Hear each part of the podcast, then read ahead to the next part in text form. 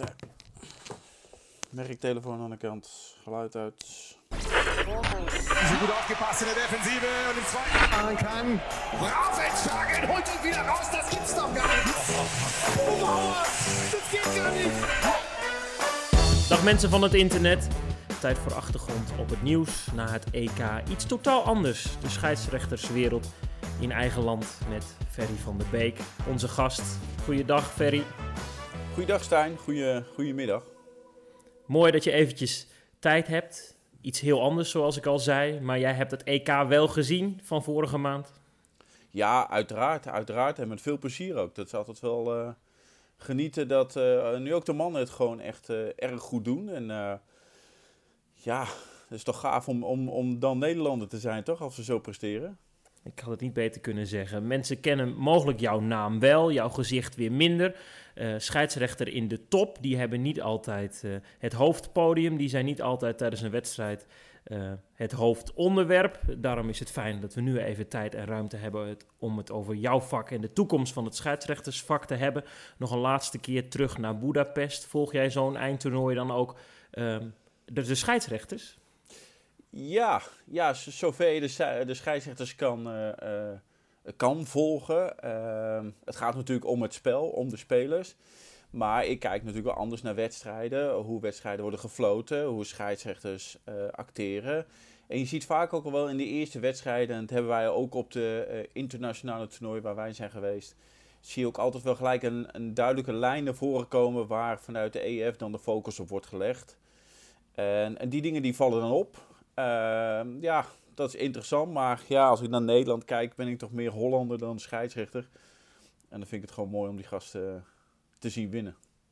Wat denk jij vanuit het EHF dat er op dit eindtoernooi eh, op gelet werd?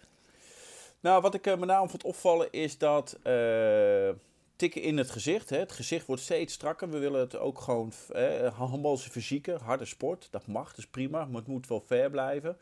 Waarbij ze toch wel echt op het gezicht eh, redelijk snel eh, eh, in de straffen gingen. Ook al was het misschien niet altijd bewust. Maar als je ook de, de disqualificatie kijkt van Rutger ten Velde. Ja, ik geloof niet dat hij hem echt bewust wil raken. Maar hij neemt wel het risico. En daardoor zie je dat daar ook een, een andere lijn in volgt. Wat ik ook interessant vond om te zien is dat eh, scheidsrechters nu ook makkelijker naar een review kunnen gaan. Hè? De bekende VAR-moment. Waar we in Nederland nog niet zo ver zijn. Eh, ja, dat zorgt ook wel dat het zuiverder wordt. Eh, dus dat vond ik ook wel een interessante ontwikkeling. Hm, mooi. Nou, je noemt een aantal dingen die hartstikke interessant zijn. Gaan we het straks ongetwijfeld nog over hebben. Jij een, eh, een topkoppel in Nederland met eh, Niels Egberts. Ehm, wat is eh, je eigen verleden, misschien wel als speler in deze sport? Is die er? Ja, ja, ja, die is er zeker. Eh, ik zal de hand ook gelijk in eigen boezem steken dat ik eh, eh, qua handballer nooit geen, geen hoogvlieger ben geweest. Ik, ik kon een leuk balletje meegooien. Maar daar lagen te degen niet mijn, mijn kernkwaliteiten, zeg maar. Eh, ja, ik ben opgegroeid, ik kom uit een handbalfamilie. Ouders vanuit de handbal, een vader die ook jarenlang zelf heeft gefloten en nog fluit. Eh, ooms, tantes, broers, eh, vrienden van mijn ouders. Eh, ik, ja, ze zeggen wel eens, ik was geboren op het handbalveld en elk weekend was het handbal. Dus ik kreeg ook niet zo heel erg anders mee. En ja, wat ik net zei, ik, ik, ik, ik was als speler nooit een topper. Dat wist ik zelf ook wel. Maar ik had ook wel in de gaten dat het fluiten mij ook wel lag. Ehm, zoals ik net zei, mijn vader eh, is ook scheidsrechter bij handbal. Ja, dan, dan heb je ook sneller een bruggetje eh, om het ook zelf te doen. En als je dan eh, ziet dat het ook nog wel aardig gaat. En je krijgt dan ook een scheidsrechterscoach die je daarbij wil helpen. Ja, dan kun je snel stappen maken. En dan, ja, dan krijg je er ook veel voor terug. Gaaf. Welke regio vindt dit allemaal plaats? Jouw eerste stapjes in het scheidsrechtersvak? Goh, mijn eerste scheidsrechtersvak, regio Utrecht. Ik ben geboren in de Meren. Eh, we vroeger Eendracht, wat nu eh Leidse Rijn heet. Eh, ja, daar ben ik begonnen met handbal. Daarna naar, naar Nieuwegein gegaan, omdat ja, het was een kleine, kleine regiovereniging. Nieuwegein, toen onder eh Rijen Lauw nog met jonge jongens die veel Jong Oranje bezig waren. Bob de Jong, Robert Lauw. uh, Freekhol. Uh, ja, die, dat, dat we toen in de Utrecht-selectie ook echt wel goede, leuke spelers hadden. Uh, ja, daar, daar heb ik eigenlijk nog meer handbal geleerd. En vanuit daaruit ben ik de toenmalige trainer-coach, Saskia van der Brinken, kwam er afgelopen weekend toevallig nog, tegen. Dat heb ik nog een keertje bedankt voor haar inzicht dat ik als scheidsrechter beter zou fungeren dan als speler. Hmm, mooi. Dat is niet een, een keuze die heel vaak gemaakt wordt. Niet iedereen vindt het zijn van scheidsrechter een pretje. jij al vrij snel wel en ook daarin stappen gemaakt. Wat is hetgeen dat je het zo erg trekt? Kijk, wat mij daar gewoon heel erg in trekt, wat ik gewoon leuk vind, is dat eigenlijk heb je dan twee keer zes spelers en keepers en aan de zijlijn nog coaches met allemaal in principe een eigen agenda. Hè? Elke speler wil spelen en elke coach wil winnen en elk team wil winnen. Nou, dan vind ik persoonlijk het mooiste om zo'n wedstrijd dan goed over de bühne te brengen, zoals ze dat algemeen zeggen, dat beide ploegen met plezier ervan afgaan. En uh, dat het niet altijd lukt, zeker toen ik begon. Uh, heel veel dingen moeten leren, het moeten ontwikkelen, dat zonder meer. Uh, maar ja, daar, daar, daar haal ik wel echt mijn voldoening uit. Als ik nu ook kijk naar de wedstrijden welke wij nu echt het leukste vinden, dat zijn de wedstrijden met een verhaal. Waar iets speelt, waar iets extra's bij komt kijken. Uh, ja, dat, dat geeft bij ons echt wel een uitdaging op dit moment. Je hebt het over leren. Wat is het grootste leerpunt geweest? Wat was een eye-opener? Poek, ja, ik heb er wel heel veel gehad. Uh, ja, wat was een eye-opener? Dat is, dat is toch in de, in de samenwerking voor ons als koppel. Uh, ik was vroeger een, uh, een persoon waar uh, de emmer doorliep. Het druppelde door. En op een gegeven moment liep de emmer een keertje over. En ja, dan, ja, dan was ik er ook klaar mee. Dan maakte ik meer ellende dan, dan ik daarna weer goed kon maken ook met de toenmalige bondscoach, die toen uh, bij een team aanwezig was, vier seconden voor tijd bij een gelijkspel een rode kaart geven in een uitverkochte Emmen Hall, zeg maar, was dan niet echt heel bijster slim. Maar daar heeft in dit geval Niels mij ook bij geholpen. Niels en ik zijn twee totaal verschillende karakters. maar daar vullen wij elkaar dan ook gelijk weer op aan. Dus dat maakt ons denk ik ook wel interessant als, als koppel zijnde ik zei in mijn inleiding dat niet iedereen altijd maar onthoudt wie jullie zijn en, en wat jullie doen. Eh, jullie zijn ter ondersteuning van de wedstrijden. Dat is eh, hartstikke knap. Je noemt dan de kwaliteiten van jou en Niels Egberts, jouw, jouw koppelpartner. Uh, waarin verschillen jullie? Wat, wat zijn jullie sterke punten en waarin uh, nou ja, ondersteunen jullie elkaar? Nou, op heel veel punten verschillen wij enorm van elkaar. Als we kijken hoe wij als persoon zijn, ben ik wat, wat extravert en Niels is introvert. Dat zie je dan in een wedstrijd misschien wat meer terug. Ik moet wat meer de contacten maken met spelers. Voor de wedstrijd ook altijd even praten met spelers, coaches, misschien publiek. Iedereen die belangstelling heeft eh, voor, voor, voor de wedstrijd. Ja, Niels zit dan wat eerder in de kleedkamer. Uh, wat meer voor zichzelf. Uh, wat overigens prima is, dat weten we van elkaar. de andere kant, Niels is, is, is analyserend enorm sterk. Uh, daar pik ik heel veel van hem op. En ook spelregeltechnisch. Niels zit ook in de spelregelcommissie. En ja, hij zou volgens mij elke puntenkomma in een boekje kunnen opnoemen. Uh, dus dan krijg je een stukje het praktijkgedeelte met het uh, eh, TE, theoriegedeelte, wat dan samenkomt. En daar, daar kunnen we elkaar op de momenten in de wedstrijd op aanvullen. Gaaf. En dan heb je het over een volle arena, dat kolkt, jullie die moeilijke beslissingen nemen moeten. Ja. Waarom vind je dat zo heerlijk? Want andere mensen zouden zeggen, mij niet gezien, ik, ik ren weg. Ja, het is, sommigen zullen nu zeggen, nou dat zijn van die mannetjes die thuis niks te vertellen hebben. Hè? Die, die doodlijners, dat is natuurlijk helemaal niet zo het echte gave besef komt pas uh, als we de, de beelden terugkijken en we zien dat we ook de juiste keuze gemaakt hebben. Kijk, dat die hal vol zit en dat wij als scheidsrechter wel eens de kop van Jut zijn, weet je, dat weet je. Maar je staat er om een beslissing te maken op hetgeen van basis van wat je ziet. En niet op basis om vriendjes te worden. En, en daar moet je op acteren. En als het respectvol gaat en je kan het toelichten, dan, dan, uh, dan kom je heel ver de kop van Jut zijn. Wat vind jij daarvan? ja, wat vind ik ervan? Het is denk ik de huidige maatschappij dat het makkelijk is om de scheidsrechter ja, uit te maken omdat ze een gekleurde bril hebben en dat een bepaalde ploeg het anders ziet. Dat snappen wij ook. Alleen wij staan er niet om een bepaalde ploeg uh, te bevooroordelen of te benadelen. Wij zijn ervoor om die wedstrijd volgens de regels, welke we met z'n allen hebben afgesproken, uh, goed uh, over de bühne te brengen. En daar binnen de lijntjes te blijven. Zodat we ook geen, uh, geen strafzaken krijgen omdat we een verkeerde keuze gemaakt hebben wat niet conform de spelregels is. Ehm, ja, daar, daar, daar zijn wij voor.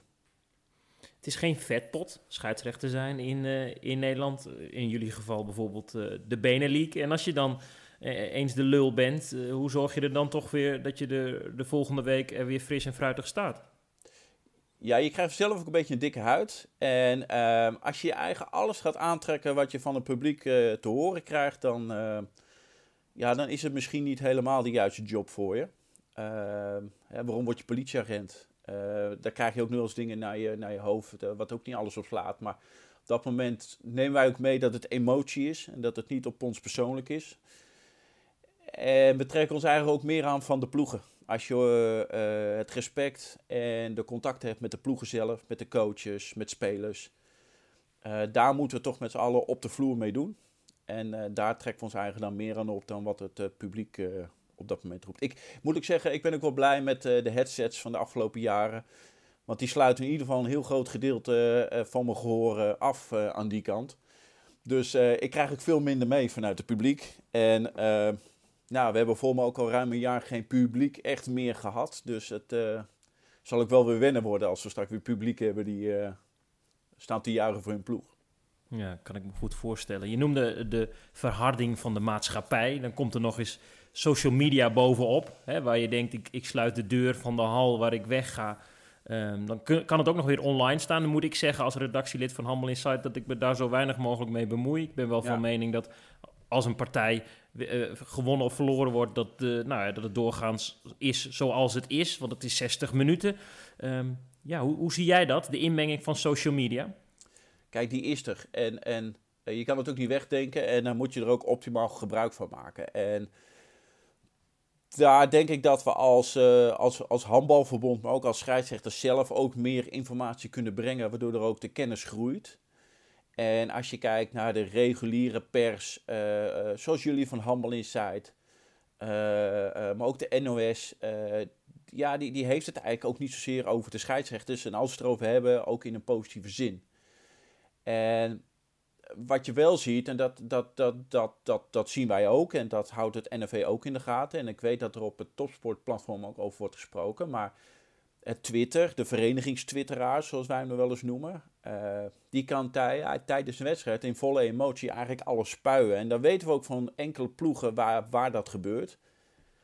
Ja, en het, drank, het raakt niet altijd, het kan nog wel. En, en als, als voorbeeld uh, is denk ik een mooi voorbeeld is denk ik bij Alsmeer. We hebben daar uh, aan het begin van het seizoen een oefenwedstrijd gefloten.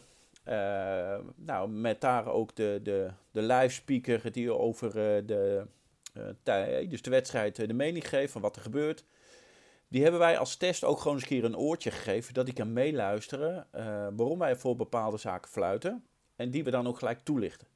Waardoor hij dat mee kan nemen in zijn gesprek naar de kijkers toe. Uh, waardoor we daar ook meer begrip kunnen, kunnen krijgen waarom we dingen doen. Hè, wij zien het op basis van onze positie in het veld. Uh, dat is een mooi voorbeeld met de, bal uit bij PSV Ajax. Ja, elke camerapositie kan een ander per perspectief geven van of hij nou uit of niet was. Hè. Raakt hij de speler in het gezicht of niet? Ja, dus de positie in het veld en van de camera zijn er ook wel van belang om, om een keuze te maken. En daardoor kan een, een, een, eh, een kijker ook wat anders zien als geen wat wij in het veld zien. Maar zolang we maar communiceren en vertellen waarom, dan wordt het denk ik ook helderder. En ik denk dat daarmee ook de algemene kennis groeit. Ja, want daar is ook nog wel wat te halen, ook zowel bij spelers als coaches. Uh, en dan praat ik ook over Beneliga en het niveau eronder. Dat, dat er nog wel spelregels naar boven worden gehaald die we toch al voor sinds 2005 niet, niet meer hebben. En ja, dat is dan ook nog wel eens uh, verbazendwekkend, zeg maar. Ja, kan ik me voorstellen. welke spelregel die vernieuwd is of aangepast of verbeterd, ben jij heel blij mee als scheidsrechter? Ehm, precies spel, daar ben ik wel blij mee. Wat het geeft voor iedereen meer duidelijkheid wanneer het nou wel of geen precies spel meer is.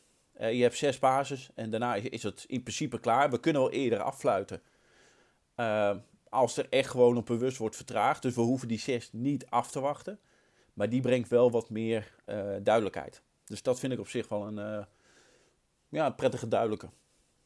Nou, dat is jullie gegund. Uh, ik ga zo even naar de reclame. Daarna gaan we het hebben onder meer over nou, de toekomst van jullie vak. Ook bij, binnen de handbalsport in Nederland.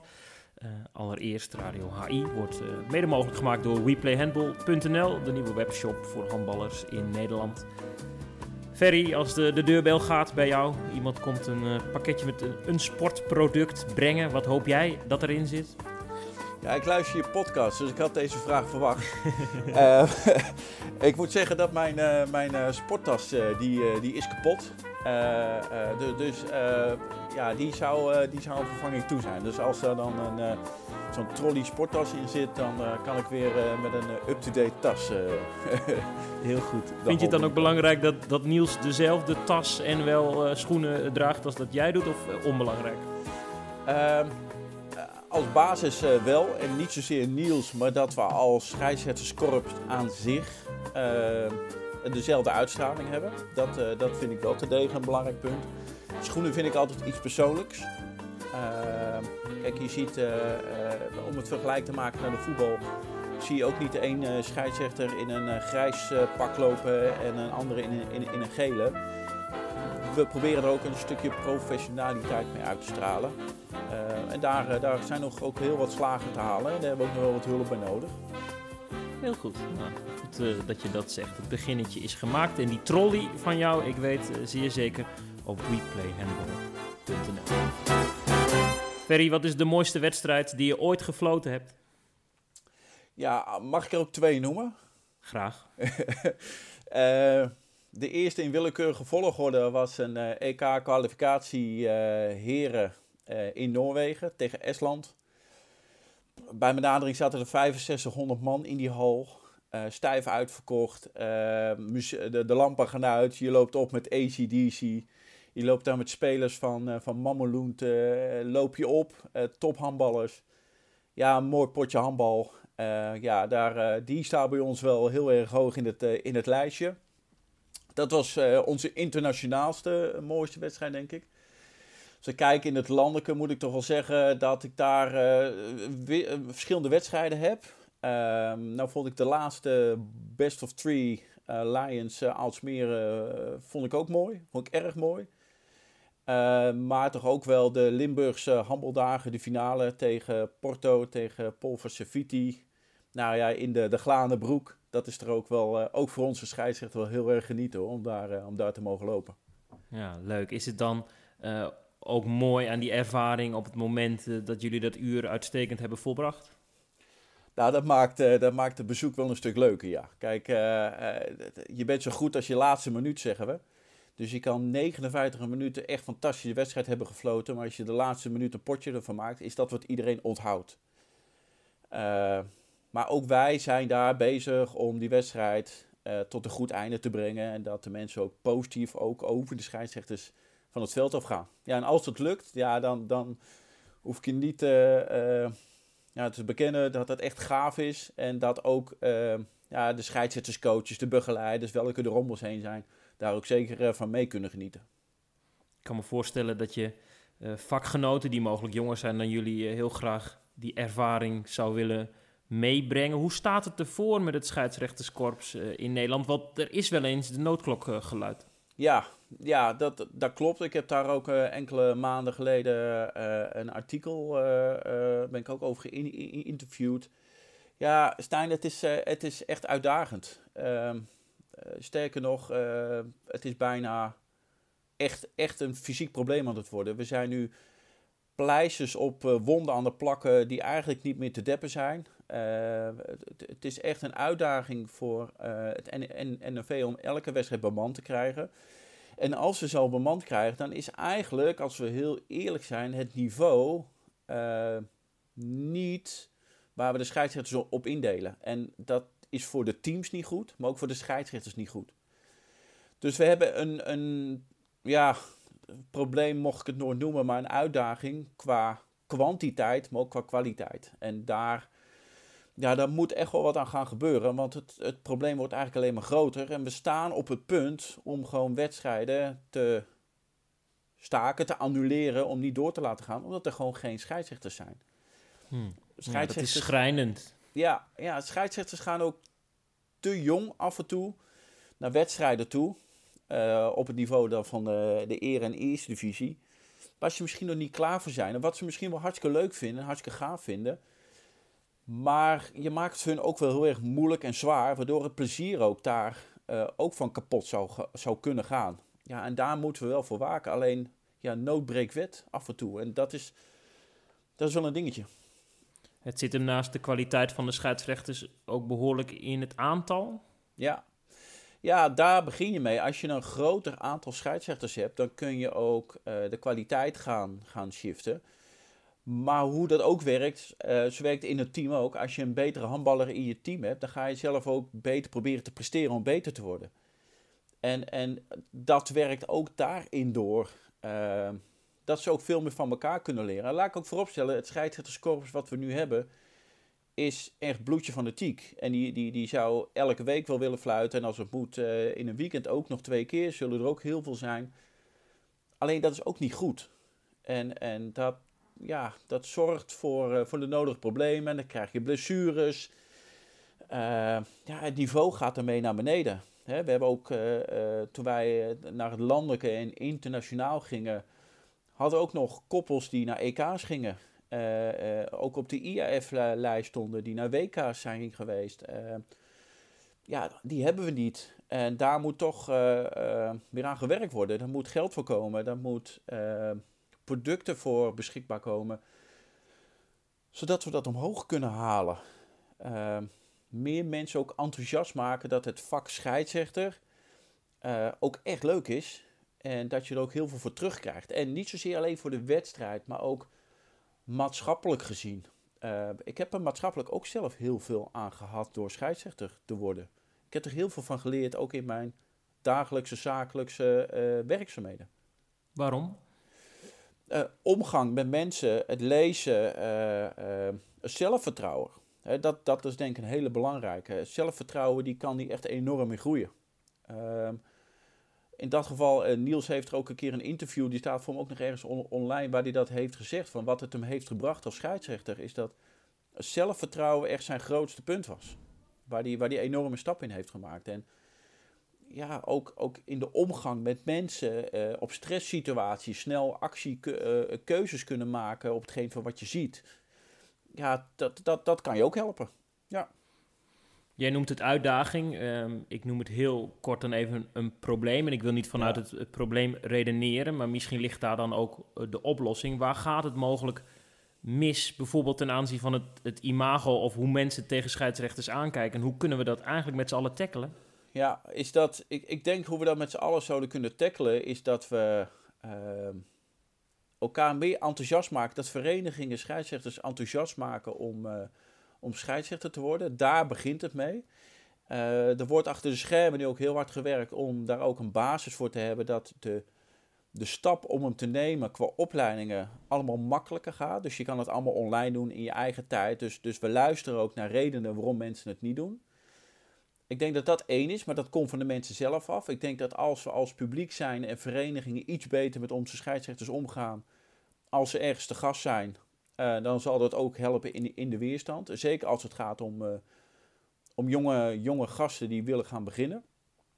Um, maar het heeft ook gewoon kortom wel weer mee, gewoon met geld te maken.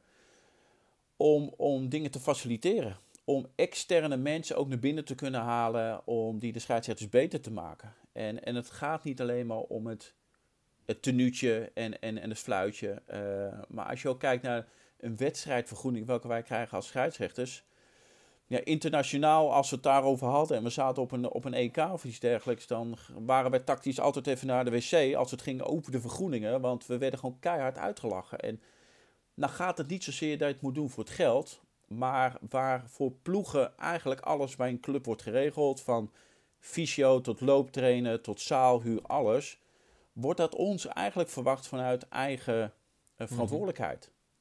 wij moeten zelf onze eigen trainingen regelen. Er is eigenlijk ook niks voor geregeld. En, en dus als wij ook het niveau scheidsrechters omhoog willen brengen, zullen wij in alle facetten gewoon met een plan moeten komen. Uh, wat die waarde dan ook rechtvaardigt. En zorgt dat we gewoon uh, de scheidsrechters een beter opleidingstraject kunnen geven. Te beginnen bij de club. Club, maar ook bij uh, de handbalacademies. Wat wordt daar gedaan op, op het gebied van, van spelregels? Weet je, al doen ze daar alleen, ook alleen al spelregels. Ik weet niet of daar wat mee wordt gedaan, maar uh, dus, dus aan alle vlakken moeten we alles tegen het licht houden. En ik denk ook dat wij als scheidsrechterskorps ons ook opener moeten gaan stellen naar het publiek, naar de mensen toe. Dat wij uh, ook gewoon mensen zijn en daar komen om een leuke wedstrijd te fluiten. En ook gewoon sociaal behandeld kunnen worden. En ik, zal een klein voorbeeld noemen, Stijn. Het is iets heel kleins, maar het werkt heel erg goed in de gunfactor. En ik heb het een toen er geen corona was, daarvoor hebben we het een aantal keer geprobeerd. We hadden een aantal tosmunten. En uh, we lieten of de pupil van de week, en als die er niet was, een, een, een jong kind hebben we van de tribune gehaald. Kom, we gaan de tos doen. Die hebben we erbij gehaald. Die heeft de tos gedaan, die mocht de tosmunt houden. Zo'n kindje voelt zich eigenlijk dan heel erg gaaf, spannend. Die mag op het veld. En uh, dat hebben we ook vorig jaar bij de beker, of uh, vorig jaar, zeg niet goed van, maar dat is alweer drie jaar geleden. Klopt, ja. ENO Hurry Up was er voor mij. Uh, hebben toen ook uh, iemand van de tribune, een jongetje, uh, de tos laten doen. Nou, die krijgt die tos met mee, die is gewoon de helft van het weekend. En die ziet, hé, hey, die scheidsrechters zijn ook gewoon leuke, aardige gasten.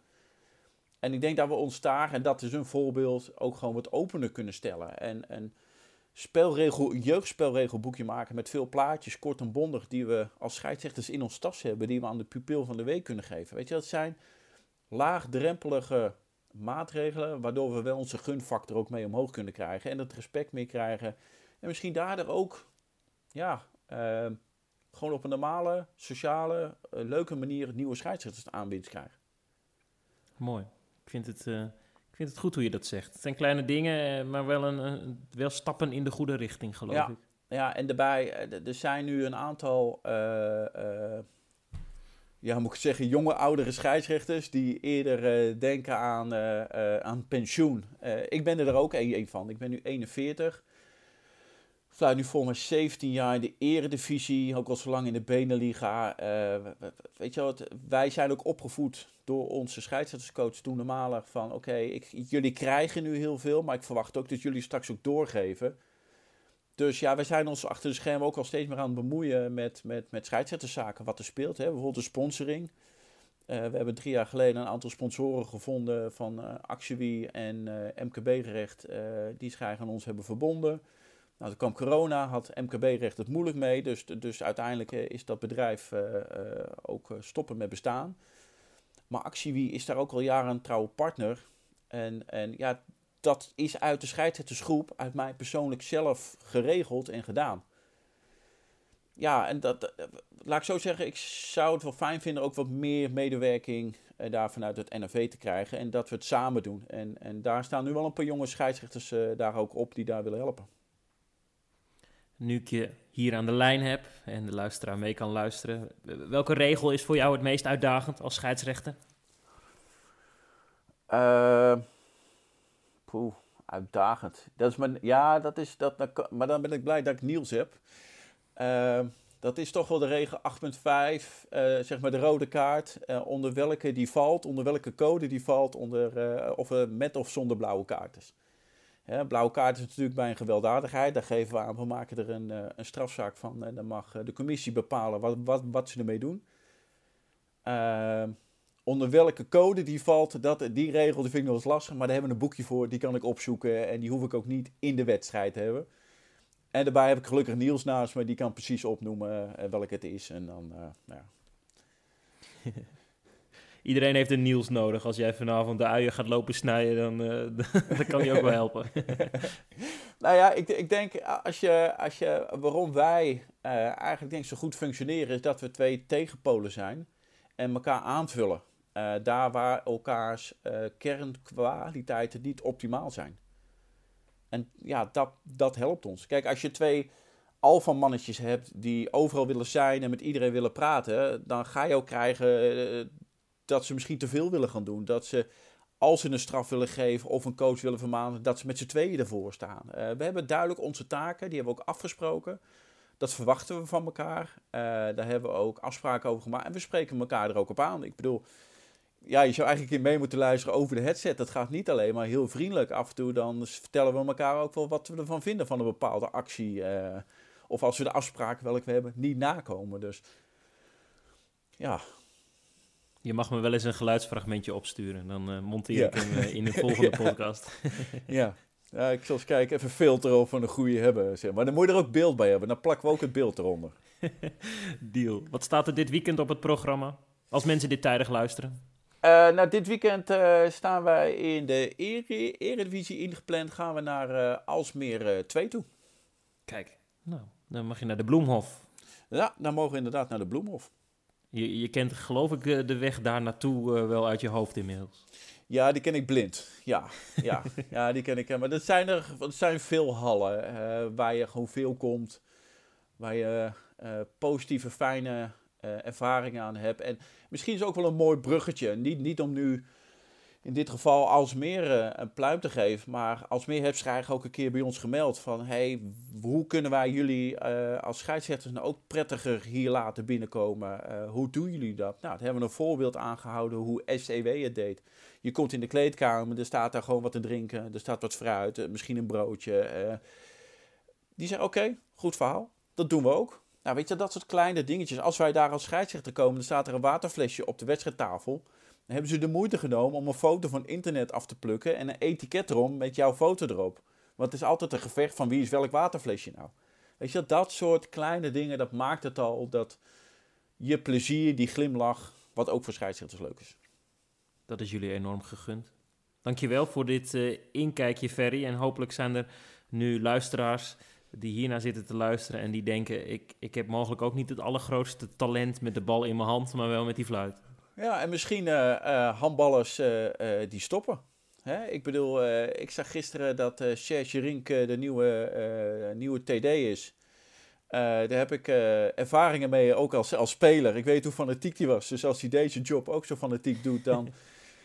en ook een beetje aan scheidsrechters denkt, dan, dan denk ik dat we echt ook wel weer stappen kunnen maken. dus ja, het hoeft ook niet een speler te zijn uh, die op handbal niet altijd meekomt. Maar bijvoorbeeld ook oudspelers. Ik bedoel, een oud koppel, Peter Bol en Ed van Eck, die hebben het ook tot internationaal weten te, uh, te halen. Waren ook oudspelers. Dus het, het kan.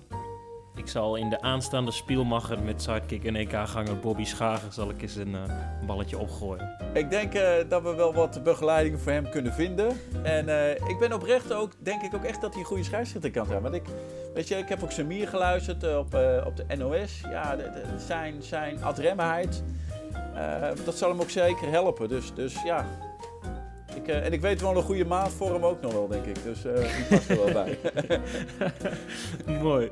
Ondingen kunnen ook heel goed, heel sterk uh, op EK en als scheidsrechters zijn. Dat is ja. te gek. Misschien wel Schagen Ben Ganem. Leuk. Ja, ja. Nou, dat zou ook nog een leuke kunnen zijn, ja. Wat ja, was jouw gedachte? Uh, nou ja, ik, uh, Remco Kensen, uh, die, die, die, die, zie ik dat ook nog wel doen.